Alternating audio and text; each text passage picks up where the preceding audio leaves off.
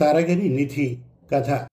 రచన వేలూరి ప్రమీలా శర్మ. కథాపటనం మల్లవరపు సీతారాం కుమార్.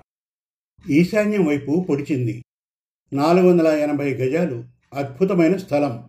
మీరు ఊ అనండి రామకృష్ణ గారు. కింద బ్రహ్మాండమైన షాపింగ్ కాంప్లెక్స్. పైన విశాలంగా రెండు ఫ్లోర్లు నివాసానికి. చక్కని ప్లాన్ గీసి ఇస్తాను. నాలుగు రోజుల్లో ఈ పాత ఇంటిని పడగొట్టి పునాదులు తీయించే పనిలో ఉంటాను. అంటూ ఇంజనీర్ చెబుతున్న మాటలు నాకెందుకో అంతగా రుచించలేదు. నిర్లిప్తంగా ఉండిపోయాను. కిష్టయ్య బాబు ఊర్లోకి వచ్చారని తెలిసి చేను ఊడ్పులు ఆపి ఇలాగొచ్చేసినాను ఏం బాబు? ఇల్లు పడగొట్టేతారంట కదా. ఆళ్ళు వీళ్ళు చెప్పుకుంటున్నారు. నిజమేంటో తెలుసుకుందారని పరుగెట్టుకొచ్చేసినాను నేను వచ్చానని తెలిసి చేలో పని వదిలేసి సైకిల్ మీద వచ్చిన వెంకన్న సైకిల్ వెనక క్యారేజీ స్టాండ్కి తగిలించిన చిన్న సంచిలోంచి థమ్సప్ బాటిల్ మూత తీసి చేతికందిస్తూ అడిగాడు. సమాధానం చెప్పలేక మౌనంగా ఉండిపోయాను. ఆ ఇల్లు పరబ్రహ్మం గారు వారసత్వంగా నాకు ఇచ్చినది. ఆ తరం మనుషులతో పాటే ఇల్లు మూగబోయింది. శిథిలమైపోతున్న మట్టి ఇటుక గోడల్లో నిక్షిప్తమైన ఎన్నో జ్ఞాపకాలు నా మనసులో గందరగోళంగా తిరుగుతున్నాయి. అరవై ఐదేళ్ళ నాడు రామేశ్వరం యాత్రలకు వెళ్ళిన పరబ్రహ్మం వెంకట శేషమ్మ దంపతులు అక్కడ వారికి ఆతిథ్యం ఇచ్చిన సుబ్రహ్మణ్యం గారి మూడో సంతానమైన నన్ను దత్తత తీసుకున్నారు. తల్లి లేని బిడ్డల్ని పెంచడానికి సతమతమవుతున్న సుబ్రహ్మణ్యం గారికి నచ్చజెప్పి బిడ్డని వృద్ధిలోకి తెస్తామని హామీనిచ్చి తమతో పాటి తెచ్చి తమ ఇంటి బిడ్డగా ఎంతో గారభంగా పెంచుకున్నారు. వేద పండితుడైన పరబ్రహ్మం గారి ఆస్తిపై దాయాదుల కన్ను ఉండేది. సంతానం లేని పరబ్రహ్మం గారు నన్ను తెచ్చి పెంచుకోవడం ఊర్లో చాలామందికి మింగుడు పడలేదు కొందరు మొహం మీద చెప్పినా కొందరు చాటుగా చెవులు కొరుక్కునేవారు. ఇవేమీ పరబ్రహ్మం గారు పట్టించుకోలేదు. నాకు ఐదేళ్ళ వయస్సు రాగానే రెండు ఊళ్ళ అవతల ఉన్న కాన్వెంట్ స్కూల్లో చేర్పించి రోజు జట్కా బండిలో స్కూలుకి పంపేవారు. తాళాలు తీసి ఇంట్లోకి అడుగుపెట్టిన నాతో పాటు వెంకన్న కూడా ఊర్లో విషయాలు చెబుతూ లోపలికి వచ్చాడు. మండువా లోగిలిలో ఓ పక్కగా నాపరాళ్ళ గచ్చుపై ముద్రించి ఉన్న అష్టాచెమ్మ గడులు చూడగానే అమ్మ తన తోటి ఇల్లాళ్ళతో కలిసి కూర్చొని గవ్వలు విసురుతూ పందెం వేయడం గుర్తుకొచ్చింది. భోజనం పూర్తి చేసి నిద్ర రాకుండా ఉండేందుకు అమ్మ ఇలా కాలక్షేపంగా ఆడేది.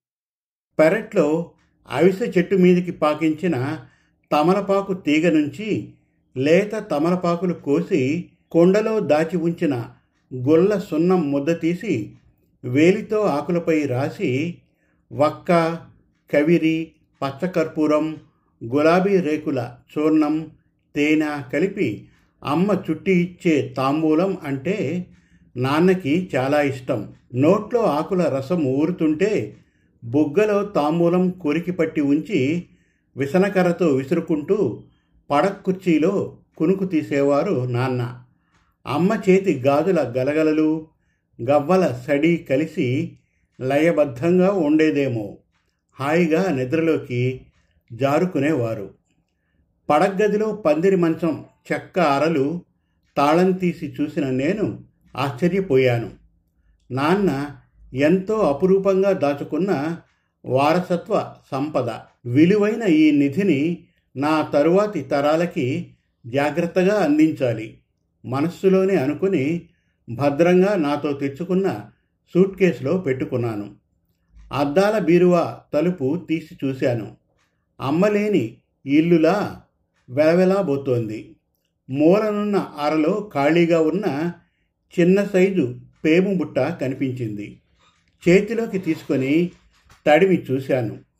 లోపల నా వేలు సైజులో గోల్డ్ కలర్ మూత బిగించి ఉన్న చిన్న గాజు అత్తర్ బాటిల్ కనిపించింది. అమ్మకి సాయిబు తెచ్చే అత్తరు వాడడం అలవాటు ఉండేది. ప్రత్యేకించి పెళ్ళిళ్ళు పేరంటాలప్పుడు మొగలి సెంటు దూది మీద అద్దుకొని చెవి వెనక మడతలో పెట్టుకునేది.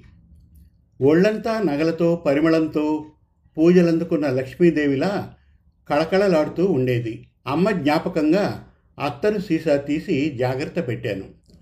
పడమటింటి తలుపు తీసే ఉంది. ఉండండి బాబుగారు లోనకి రాకండి. బూజులు తలకి పట్టుకుంటాయి అంటూ గబగబా చేతికందిన బూజులు తీస్తూ శుభ్రం చేశాడు వెంకన్న.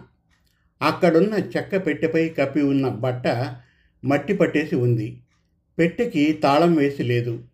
మూత పైకెత్తి చూశాను. లోపలున్న చేప పురుగులు అటు ఇటు పరిగెత్తాయి. వెంకన్న సాయంతో లోపలున్న హార్మోనియం పెట్టే హ్యాండిల్స్ పట్టుకొని బయటకు తీశాను. దానిని చూడగానే అమ్మ పాడే త్యాగరాజ కీర్తనలు చెవిలో వినిపించి అప్రయత్నంగా కళ్ళల్లో నీళ్ళు తిరిగాయి. హార్మోని మెట్లు చేతితో తాకి చూశాను. అమ్మ ఒడిలో ఉన్నట్లే అనిపించింది. ఇక అక్కడ ఉండలేక బయటకు వచ్చేశాను. ఈ ఇంటితో నాకు ఎన్నో జ్ఞాపకాలు ముడివేసుకున్నాయి. ఒక్కొక్కటి గుర్తొస్తుంటే భారంగా ఇల్లంతా తిరిగి చూశాను. పాడుబడిపోతున్న ఆ ఇంట్లో ఎటు చూసినా నా చిన్ననాటి జ్ఞాపకాలే. ఒరే వెంకన్న మరో పది రోజుల్లో మళ్ళీ వస్తాను. ఈ ఇల్లు పడగొట్టినప్పుడు నీకు కావలసిన తలుపు చెక్కలు సరంబి పలకలు తీసుకువెళ్ళు. దగ్గరుండి అన్నీ చూసుకో. వెంకన్నకి పురమాయించి ఇంజనీరింగ్కి నా మనసులో మాట చెప్పాను. నేను కోరుకుంటున్న విధంగా బిల్డింగ్ ప్లాన్ సిద్ధం చేసి ఉంచమని చెప్పాను. సరేనన్నాడు. వేదం చదివిన పరబ్రహ్మం గారు పంచాంగం చూసి ముహూర్తం పెడితే కానీ ఆ ఊర్లో ఎవరింట్లోనూ శుభకార్యం జరిగేది కాదు. అలాంటి ఇంట్లో పెరిగిన నన్ను పెద్ద చదువు కోసం పట్టం పంపినప్పుడు ఉన్న ఒక్క బిడ్డ దూరమైపోతాడేమోనని అమ్మ గిలగిల్లాడిపోయింది. నేను ఎక్కడున్నా నెలకి ఒకసారైనా ఊరికి వస్తే కానీ మనిషిని కాలేకపోయేవాడిని. నాన్న ఆశీర్వాదం నాకు రాష్ట్ర సచివాలయంలో ఇరిగేషన్ డిపార్ట్మెంట్లో ఉద్యోగం వచ్చింది. సర్వీసు మొత్తం హైదరాబాద్లోనే గడిచింది. అమ్మ చివరి క్షణాల్లో సేవ చేయడానికి వసుంధర సాయంగా ఉండేది. కోడలైన కూతుర్లాగే పెద్దవాళ్ళిద్దరినీ దగ్గరుండి చూసుకునేది. అభిషేక్ అమెరికాలో సెటిల్ అయ్యాక అక్కడే ఉద్యోగం చేస్తున్న జయాని పెళ్ళి చేసుకున్నాడు. పిల్లలతో ఏడాదికి ఒకసారి ఇండియా వచ్చి వెళ్ళడమే తప్ప నేను పెరిగిన ఊరితో నా బిడ్డకి అనుబంధం ఏర్పడలేదు. రిటైర్ అయ్యాక అమ్మా నాన్నల జ్ఞాపకాలు నన్ను చాలా బాధ పెట్టేవి.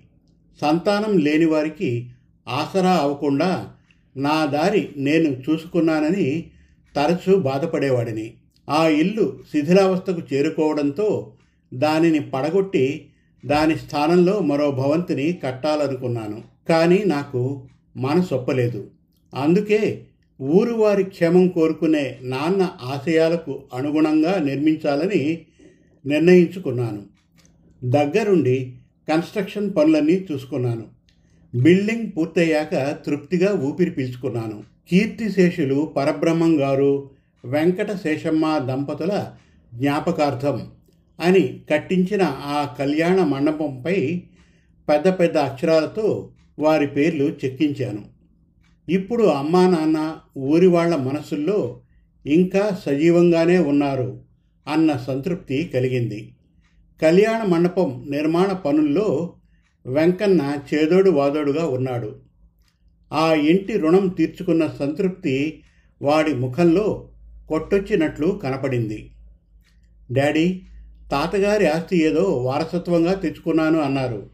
ఇంతకీ ఏంటది? కుతూహలంగా అడిగాడు అభిషేక్. అప్పుడు తీశాను బయటికి. భద్రంగా నాన్న పరబ్రహ్మం గారి జ్ఞాపకంగా అపురూపంగా దాచుకున్న తాళపత్రాలు.